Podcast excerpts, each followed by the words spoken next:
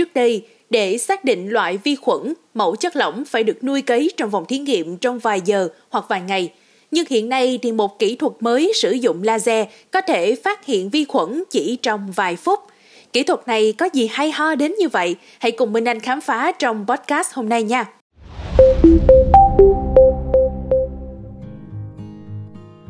Các nhà khoa học đã phát triển một kỹ thuật mới sử dụng ánh sáng laser để phát hiện vi khuẩn chỉ trong vài phút.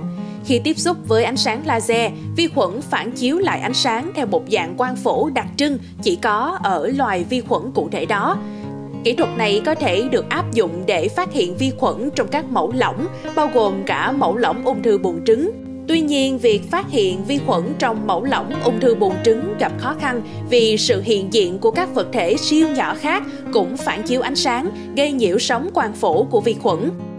Để giải quyết vấn đề này, giáo sư Jennifer Deone và đội ngũ tại Đại học Stanford đã phát triển kỹ thuật mới kết hợp một máy in phun sửa đổi sử dụng các xung âm thanh để in ra các chấm nhỏ của chất lỏng được đề cập ở trên.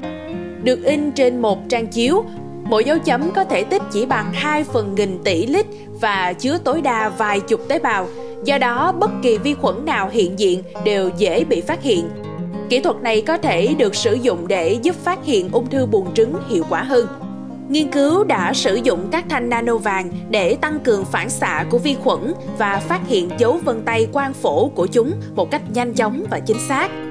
Các thanh nano vàng được thêm vào các mẫu nhỏ và sẽ tự gắn vào vi khuẩn, giúp tăng khả năng hấp thụ ánh sáng laser. Kết quả là phản xạ của vi khuẩn mạnh hơn 1.500 lần so với cách khác. Phần mềm dựa trên máy lọc có thể dễ dàng phát hiện dấu vân tay của vi khuẩn và đối sánh nó với một loại vi khuẩn cụ thể. Mặc dù công nghệ này được phát triển chủ yếu bằng cách sử dụng máu chuột bị nhiễm bệnh làm chất lỏng, nhưng giáo sư Diane tin rằng nó sẽ có hiệu quả tương đương trong việc phân tích các chất lỏng khác và có thể được điều chỉnh để nhắm mục tiêu vào các loại tế bào khác như virus. Ông Am Saleh, giáo sư tại Đại học Cairo và đồng tác giả của nghiên cứu cho biết, đây là một giải pháp sáng tạo với tiềm năng tác động cứu sống người bệnh và cảm thấy rất hào hứng với các cơ hội thương mại hóa, có thể giúp xác định lại tiêu chuẩn phát hiện vi khuẩn và đặc tính của tế bào đơn. Cảm ơn quý tín giả đã lắng nghe số podcast này. Đừng quên theo dõi để tiếp tục đồng hành cùng với podcast Báo Tuổi Trẻ trong những số phát sóng lần sau. Xin chào tạm biệt và hẹn gặp lại!